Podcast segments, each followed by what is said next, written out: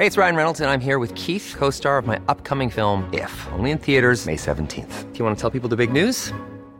All right, I'll do. Sign up now and you'll get unlimited for $15 a month in six months of Paramount Plus Essential Plan on us. Mintmobile.com slash switch. Upfront payment of $45 equivalent to $15 per month. Unlimited over 40 gigabytes per month. Face lower speeds. Videos at 480p. Active Mint customers by 531.24 get six months of Paramount Plus Essential Plan. Auto renews after six months. Offer ends May 31st, 2024. Separate Paramount Plus registration required. Terms and conditions apply if rated PG. Millions of people have lost weight with personalized plans from Noom. Like Evan, who can't stand salads and still lost 50 pounds. Salads generally for most people are the easy button, right? For me, that wasn't an option. I never really was a salad guy. That's just not who I am. But Noom worked for me. Get your personalized plan today at Noom.com. Real Noom user compensated to provide their story. In four weeks, the typical Noom user can expect to lose one to two pounds per week. Individual results may vary.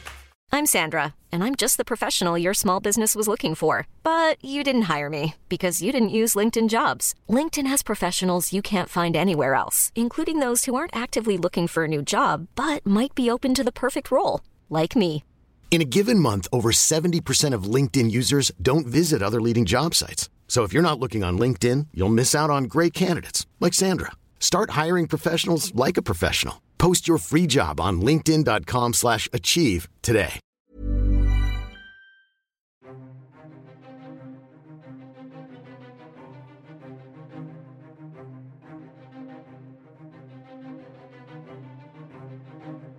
Greetings from the hill country of Central Texas. This is Revolution of Military Affairs, and I'm your host, Amos Fox. Okay, today we have uh, Leo Barron, uh, who's written two fantastic books. They came out a few years ago, but I think they're important books because they do a, a great job of examining the uh, the I don't want to say the life, but the battlefield prowess of uh, General George Patton, and I think they're phenomenal books. So the first one is the uh, Patton at the Battle of the Bulge, how the general's tanks turned the tide at Bastogne. That came out in 2014, and then the second book, even though chronologically and how it actually happened. It's you know the first book, but that one is Patton's first victory: how General George Patton turned the tide in North Africa and de- defeated the Afrika Korps at El Guettar. Leo, I love those books. I think they're terrific, and that's why I want to talk about them. I think they're important uh, books for anybody that's uh, looking to understand, especially considering the rise of you know large scale combat operations and yep. major combat operations and everything that we're seeing with uh, Russia Ukraine and how that will potentially continue to be the future. I think it's important to get into those books and uh, talk about that. So Leo, with that, thank you for coming on today. Thank you for having me, Amos. I appreciate it. Uh, as you as you were working on this, and I know it's a bit dated, um, so please uh, start cracking open those old frozen memories here some of which may may or may not be good memories or pleasant memories. But what did you learn about Patton that you found most interesting? What I thought was interesting was the different relationships that he had uh, with the soldiers that he commanded in the different units. Uh, for the most part, uh, the impression that soldiers had of Patton, who served in the units of the Third Army, so those were the guys that he uh, was in charge of uh, after you know August first, nineteen forty four, till the end of the war. Yep. I would say, all in all, their opinion of, of Patton was generally pretty positive. Uh, I mean, obviously there were you know exceptions here and there, yeah. but for the most part, uh, the soldiers and junior officers uh, who served under Patton in Third Army tended to have a pretty positive opinion of him. That was not the case with the guys in the first infantry division who hmm. were serving uh, under Patton when Patton was in charge of uh, Second Corps oh, yeah. uh, for the uh, North Africa campaign. Um, as you know, Fredendall had been the commander. Patton he had been fired. Patton had come in and was basically, you know, trying to clean up the mess that Fredendall left. And he shook up a lot of things, made a lot of changes. Mm-hmm. And as a you know, as a army officer yourself, you know how it's like when a new commander comes in, it's like yeah, I'm going to change all this, yep. and uh, and uh, you know a lot of uh, a lot of the changes brought a lot of uh, gnashing of teeth and, and, consternation. Of course, the the, the he was you know fining soldiers for being out of uniform, you know, fining them twenty five dollars for not wearing a, a necktie. Yep. Uh, that you know, which when you think about it, you're like, man, that's North Africa. yeah, that's- I need to button, you wearing- two buttons, you know, Yeah. not button the collar up. um, so, uh, so yeah, the, the, the opinion of the soldiers uh, in the Big Red One, especially because you know later on, uh, Terry Allen got fired. Yeah, Um, yeah, it was not the same positive opinions, and so that was something I really, you know, I had heard some little bits here and there, but not really, had, you know, seen it close up yeah, and do after doing the research, I found that was kind of a, an interesting, you know, dichotomy. You think that had a lot to do with with uh, Patton's dislike for Terry Allen? Because it seems like he really didn't, on a personal level, he didn't appreciate Terry Allen at all. Nor nor did he Um, appreciate um, uh, Roosevelt, Jr., Teddy Roosevelt Jr. Yeah, I think part of it also had to do with he gets there, and almost immediately he realizes how much Fredendall had screwed things up. Yeah, Um, yeah, it was bad. and so anything anything to do with Fredendall, I think was you know, Okay. and this is my opinion, was tainted was tainted goods, uh, and so obviously that would have included you know uh, First Infantry Division, um, you know, and obviously all the other divisions, First Yeah. Armored Division.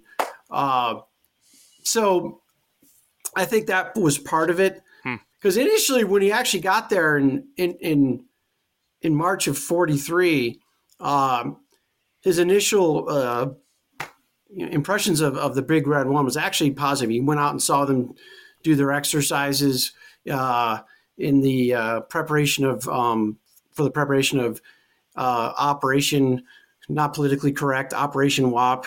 Uh, that was the name of the operation. Uh, and um, but yeah, his initial impressions were good, but then uh, later on, uh, especially after El Guettar, he felt that um, Allen did not use the tank destroyers properly from uh, um, uh, this, like the 610th Tank Destroyer Battalion. hmm He felt that they were not used in the way that he would have envisioned them having been used. And if you know, a lot of tank destroyers were destroyed Yeah, uh, at El Guettar. Now, one could argue putting a, a French 75 on top of a of an M3 half track does yeah. not make yeah does not a tank destroyer make. yeah, But that's what uh, that's what the 610th Tank Destroyer Battalion had, yeah, and that's kind of a an unfair fight throwing up against you know absolutely. Mark Four, yeah, Mark Four F twos with Yep. their long barreled 75s. I mean, it's amazing they did as well as they did. And then, uh, but yeah, that was kind of I think the first when you start to see the the, the issues between Yeah, you know between the two. And Bradley had a lot of the same. Uh, General Bradley had a lot of the same opinions that Patton had about you know Terry Allen. hmm And ultimately, you know, both Bradley and Patton, you know, decided to think, you know, that okay, Allen's got to go. And then, of course, August, August of 1943, after the, you know, the, pretty much at the tail end of the Sicily operation, uh, you know, Allen got fired. yeah, Um, and then they both, uh, Bradley made the decision that in order to make a clean break, you couldn't just fire Allen, you had to fire uh, Yeah. Roosevelt as well. Um, but interestingly enough, it's a different, very different time than what you know you and I are used to when it comes to you know army officer, you know, uh, rank ascension and all that kind of stuff. You know, in our day, you get fired, you're done. yeah, Like that's it. Yeah. There's no there's no second chance. That wasn't the case in World War II. Yeah. You know, a lot of times uh, guys would get fired, and you know, uh, several months, a year down the road, they had a new command and had a second chance to you know. yeah. And to Terry Allen comes back later in Europe with Right. the 104th, right? Is it Yep, the yep, 104th? and- yeah, Yeah, 104th uh, Yeah. Timberwolf Division, and then um, yeah. Roosevelt was Roosevelt's gonna get- ID. right, yeah, Roosevelt going was to get going to 95th, right? Yep, he was going to get another division. Yeah, Um, and there's also a lot of things like that that happen to regimental commanders as well. So getting fired was not a death sentence. I guess in Like that, that environment, it had to be. you couldn't you couldn't Yeah. cashier all your people in that type of uh, environment. Well, and I think there was a recognition that you know, sometimes personalities just don't mesh. Yeah. You know, and Yeah. this personality might do better with this type of commander versus another commander. Yeah. Obviously, Allen did fine Yeah. as a division commander of the 104th. Um, served, you know, served admirably, served well, Mm-hmm. you know, and so, and like I said, that's unheard of today. You know, someone gets fired, that's that's it's done. that's it. They're Yeah. done. And I, and I think, uh, and maybe this is a little bit kind of going down a rabbit hole, but I think when you look at how we do things today versus how things were done back in World War II, I think we might have had a better model back in World War II because more or less you were given like 90 days to figure something out. And if you didn't figure it out, you got fired Yeah. but that wasn't the end of your career. And nowadays, we Yep. keep guys on, and we're like, unless they do something seriously egregious, Right. we're not going to fire him. Yeah. You know, Well, it's like And- Fredendall, right? He gets uh, second corps just mauled. hey, Kasserine gets sent back to the States, gets another star, gets a training command, and finishes out the war, you know, training Yeah. soldiers back in the U.S. and, and and interestingly enough, he was an absolute disaster as a battlefield commander.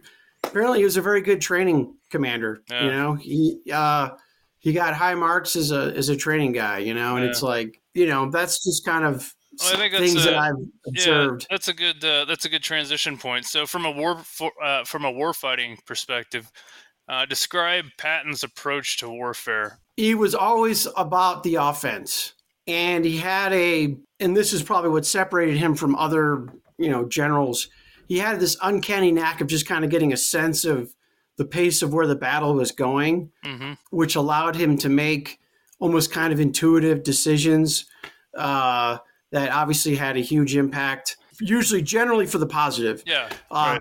and and when it was a war of movement, that's you know when he shined the most. Uh, it's not that he did a bad job with like the siege of Metz or anything like that, but that was definitely outside of his Yeah, comfort was zone. Far more challenging for him too, from a mental standpoint. Right. It seemed. Yeah. And he was obviously operating on a, a on a very restricted, austere budget because you know we had been Yep. you know rationing fuel and everything like that. He just like I said, he had a you know he understood the offense. He understood you know center of gravity. He understood hey if I can get into guys you know in this case the German army's rear, Yeah. it really doesn't matter what they're going to be able to do because we're always going to have them on the back feet reacting to us. hmm And obviously, that was personified in the August and September campaigns of, of, of, of 1944. He's literally moving past phase lines so fast that 82nd and 101st are planning jumps, and then all of a sudden, Patton captures, you know, the, the drop zones. Well, isn't that why? Isn't that why two the uh, those two other airborne divisions never got jumps too? I forget the divisions names right now, but Oh, yeah, the 17th. Well, it was Yeah. the 17th Airborne Division. They actually got jumped uh, in Operation Varsity. oh, Uh, okay, they were the guys who crossed the Rhine. Uh, and then obviously 11th Airborne out in the Pacific. Yep. Um, but yeah, so yeah, 17th Airborne did have a jump. It was, but was it was under. Interestingly enough, it was under.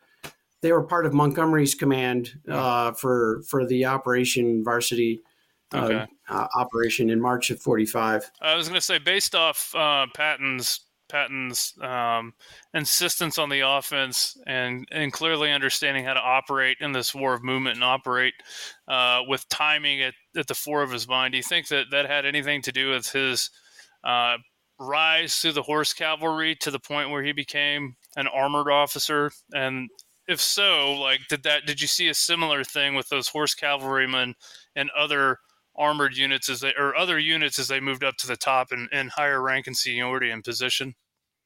Oh, that's a good question. Uh, I think it's.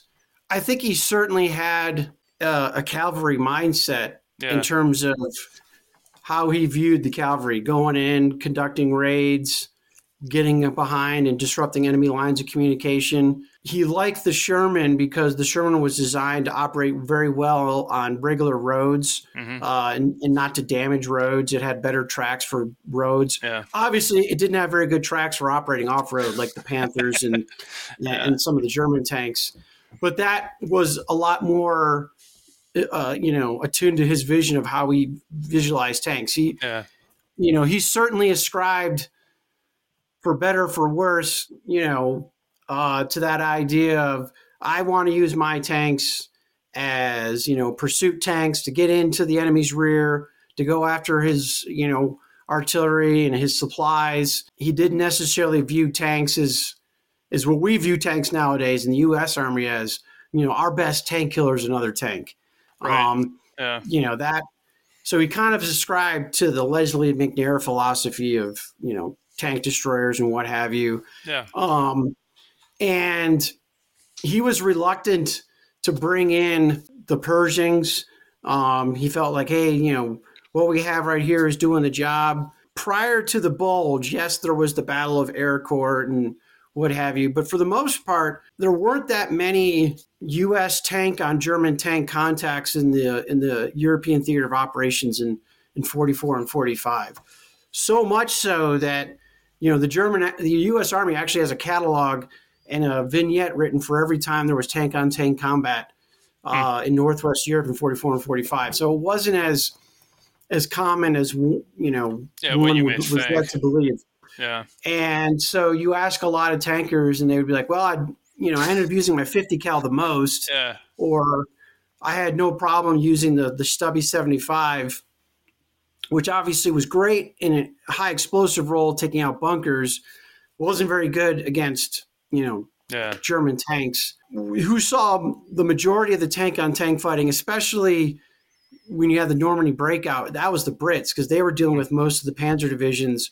Plus, Uh, the territory in their sector up by Caen and that area lend itself to more tank on tank warfare. Yeah. Whereas we had the much more heavily bocaged Mhm. area.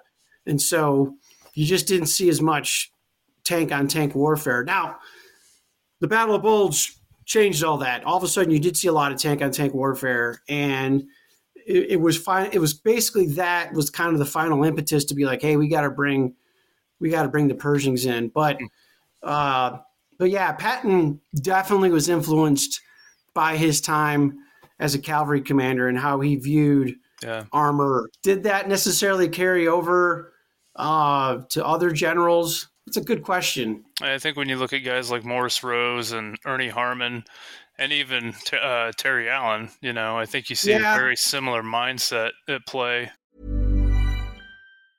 Hey, it's Ryan Reynolds, and I'm here with Keith, co star of my upcoming film, If, only in theaters, May 17th. Do you want to tell people the big news?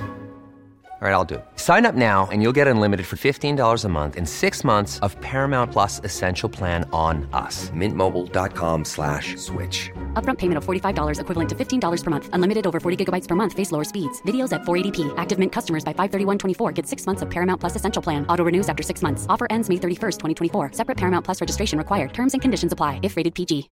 Millions of people have lost weight with personalized plans from Noom, like Evan, who can't stand salads and still lost 50 pounds. Salads, generally, for most people, are the easy button, right? For me, that wasn't an option. I never really was a salad guy. That's just not who I am. But Noom worked for me. Get your personalized plan today at Noom.com. Real Noom user compensated to provide their story. In four weeks, the typical Noom user can expect to lose one to two pounds per week. Individual results may vary. Well, when you look at what was interesting about Allen, Allen was one of the first guys, to his credit, that thought about using infantry tactics Yeah. uh, at night. Yep. Um, he had actually done it in the First World War, much to the you know criticism of his peers, and like no one fights at night. It's hard to. And Allen, as we now know, it's like if I'm fighting at night, they can't see me, and if I'm trying to attack, I'm going to use the concealment of night to Yep. get close to the enemy trenches, which is exactly what he did, Mhm. and he enjoyed a great deal of success. And he continued that.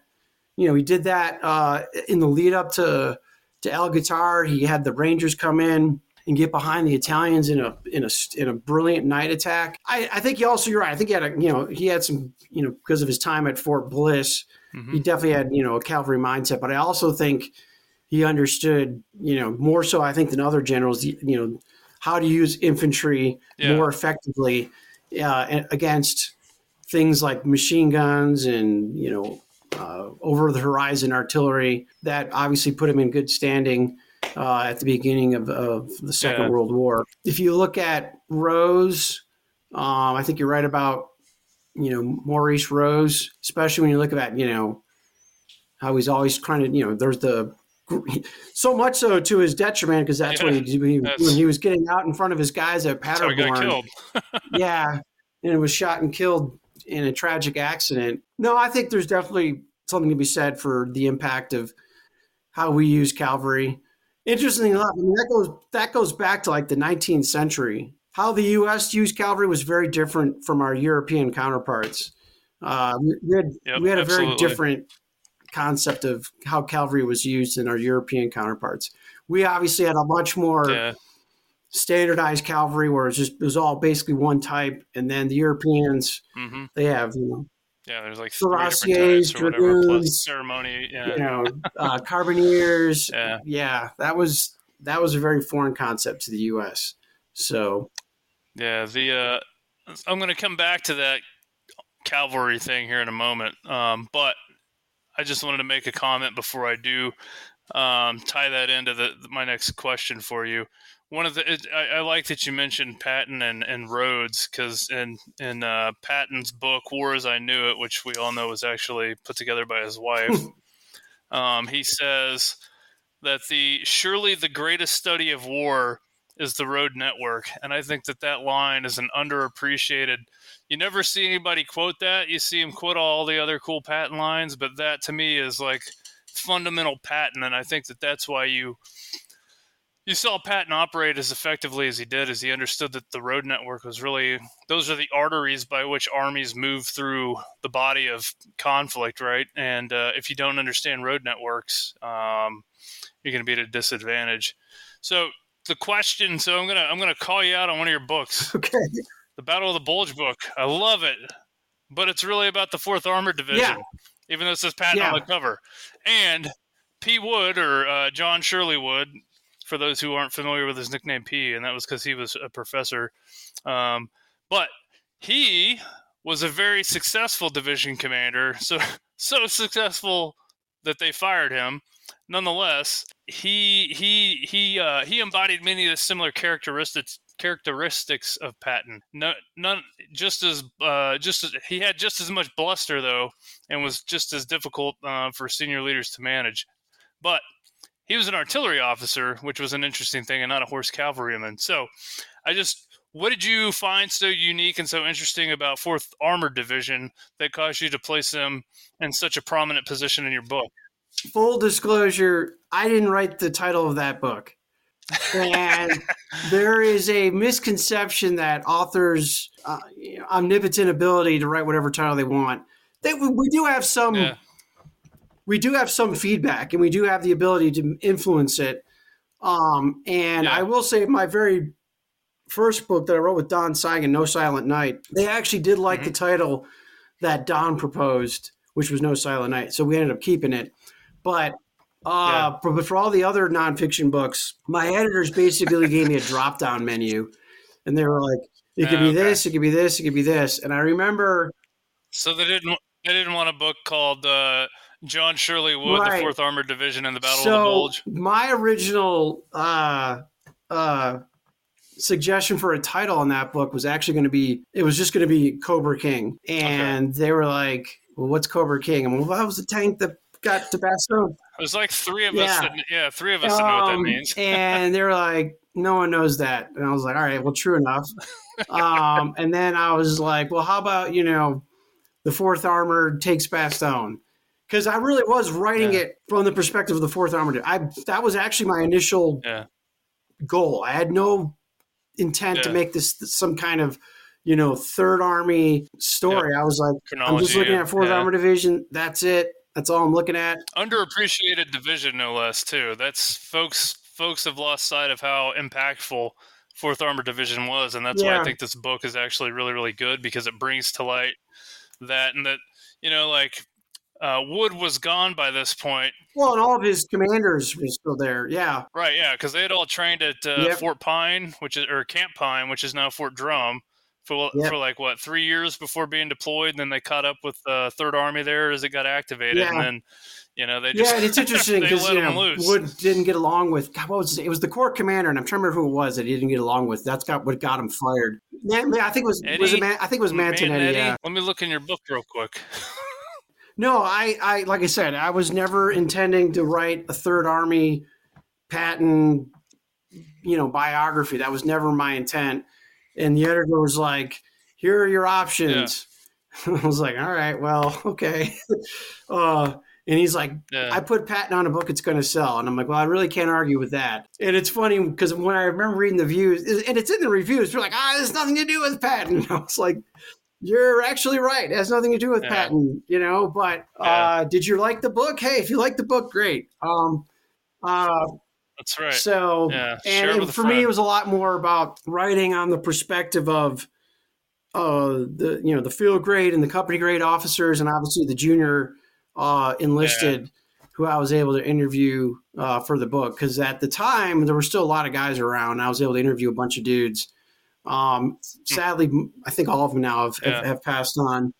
Um, Yeah, I'm sure. but Yeah, I think that that your your book does a really good job when you talk about the field grade level. It does. a- It's a fantastic. I'm not a big fan of books that talk tactically, um, and and focus at tactical level, um, just because I think it, it it's uh, I don't know. It's I enjoy the the higher Yeah. level um, discussion in terms of that. But I think that the the dynamics that existed when you dig down into you know the 37th Tank Battalion and Creighton Abrams and how he commanded that battalion, and not necessarily him, but how he I thought that the way that he commanded the battalion in one spot he talks about where he had assigned his S3 he put his S3 in charge of two companies and his S2 in charge of two companies and then those company commanders reported to each one of those two guys and then those two guys reported to him and it seemed like a very effective command system especially the way that it was outlined in the book and so I just I, I thought that it was a really fascinating way of uh, of of examining well, and the fourth you know, division. Patton said there was only one tanker that he knew that was better than he was, and he said it was Creighton Abrams. Creighton Abrams, if there was ever a guy who believed in the principles of mission command, was Creighton Abrams because you would tell his company commanders, Mm-hmm. you basically give them a task and a purpose, and that was it. You know, he'd be like, "You're going to Yep. go to this town for this reason. Got it." There was no 30 page op order. It was just go to this town. Uh, Yeah. This is my commander's intent. And um, it was amazing uh, because it worked. And I think that's one of those kind of things where, and Patton did this too. You know, there were generals that he absolutely implicitly trusted, and he gave them a lot of leeway because he knew that they understood his vision, they understood his intent. And a lot of those commanders passed that on down um, to you know their subordinate commanders. And Fourth Armor Division was a you know an excellent example of that. Uh, it is kind of funny because yeah, for sure. Abrams wasn't supposed to go through Assenois. He had very strict orders, uh, and from the CCR commander, and he's just like, yeah, whatever. and you know, it was one of those kind of things where you know, Yeah. when you're great, you can get away with a lot of things, and you know, he obviously he lifted the siege, That's right. and of course, everyone's like, but he really was not Yep. following his orders. Um, but yeah, I think you know you look at his other, you know, the other corps commanders that he had, um, his other division commanders. The other thing about Patton was he had a really good staff by the time. That's what I was going to prompt you on next. I was going to say that because he carried most of those Right. guys forward with him after North Africa, right? Yeah, And they went with him to Sicily, and then when they stood up Third Army, he pulled them Yep. in, and then put them down into command. yeah, Uh, yeah. like, Hugh, Gaffey, yeah. Um, I think, wasn't it? his his his his G two Oscar Koch arguably was probably the best G two in the army. Yeah. yeah. He's telling everybody, hey, the Germans are about to do something in the Ardennes. He's telling them for like two weeks, and they're like, nah, man. If you want to know something, he's actually like there are all kinds of pictures of him uh, at Fort Huachuca. Yeah, he's Oh, yeah, he's well, kind of like well, It should be. Patton was great, but this is one of the reasons why Patton was great, and and I think there's some Yeah. truth to that. And and and Patton, I think, also implicitly trusted his staff, and so he would basically give his staff, you know, Mm-hmm. Command guidance, and the staff would figure out what needs to happen. Um, that wasn't always the case. Like in '43, you know, but then again, he was operating under a relatively new staff for uh, you know for Sicily and stuff like that. But Yeah. certainly by the time you know 44 and 45, you know his staff and the, the guys that they could do and the operation at which they could at the speed and the tempo at which they could operate because they they tended to move faster than the Germans, and and whether that's Yep. you know staff work, mission command, but also just as you mentioned, uh, the utilization of U.S. Army logistics, which of course far exceeded anything the Germans had, and being able to leverage that really put them at a significant you know advantage. Yeah, that's what I I think Patton's uh that's one of the things that I found when I was doing all this was uh when I've done all the reading and, and research and writing that I've done because I've written clearly not two awesome books on Patton, but I've written some stuff about um, Patton, but also just about like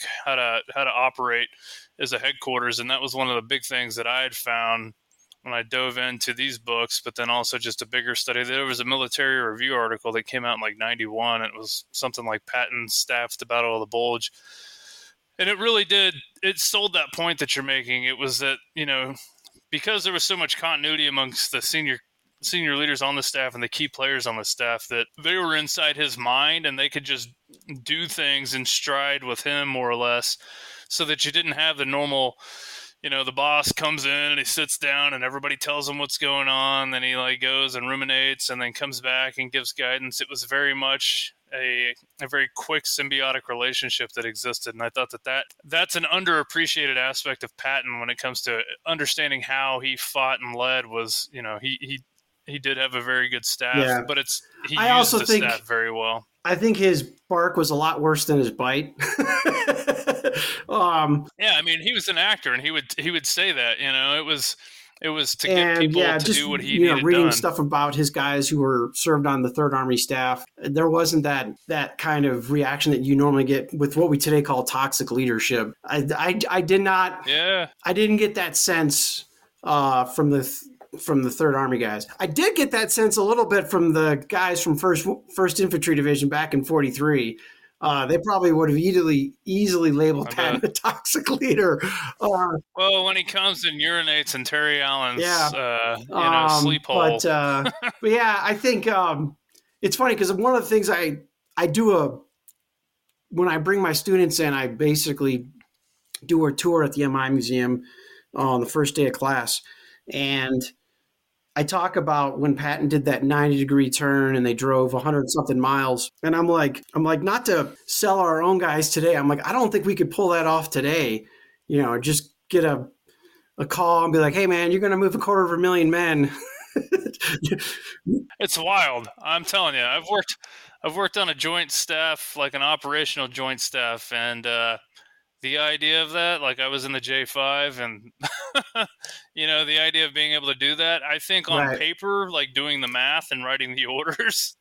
I think you could do that, but the physical turning of that army and ready, set, go, and it moving and not stopping and going right into the fight is just astounding. Yeah, and and and the thing is, is that it is that it did. I mean, Fourth Armored, you know, on December twenty second was Yep. crossing the line of departure, and and it's something that non military people are just like, oh yeah, he drove hundred miles. What's the big deal? And you're like, oh, moving a quarter of a million men out of uh, you know from where their normal operations area is to a whole new AO. Yeah, there's not gas stations Yeah. you just pull off at to refill, and yeah, and it goes, but it's it's not just Patton. It's it was the whole. E- oh, absolutely. Yeah, it was the whole ETO U.S. Army in general. No, they realized the severity of the situation, and they had to they had to enable Patton to do that term because he was at that point the only hope, Right. well, and it's also the only immediate hope. it was also a misunderstanding by Hitler because Hitler thought he did some mirror imaging. Hitler thought Mm. that the Allies were just like him. That any major decision would require them to go back to Roosevelt or back to Churchill, Mhm. and he couldn't fathom that all they had to do was just go to Eisenhower, and Eisenhower would be like, "No, we're going to do this, this, and this, and that's it."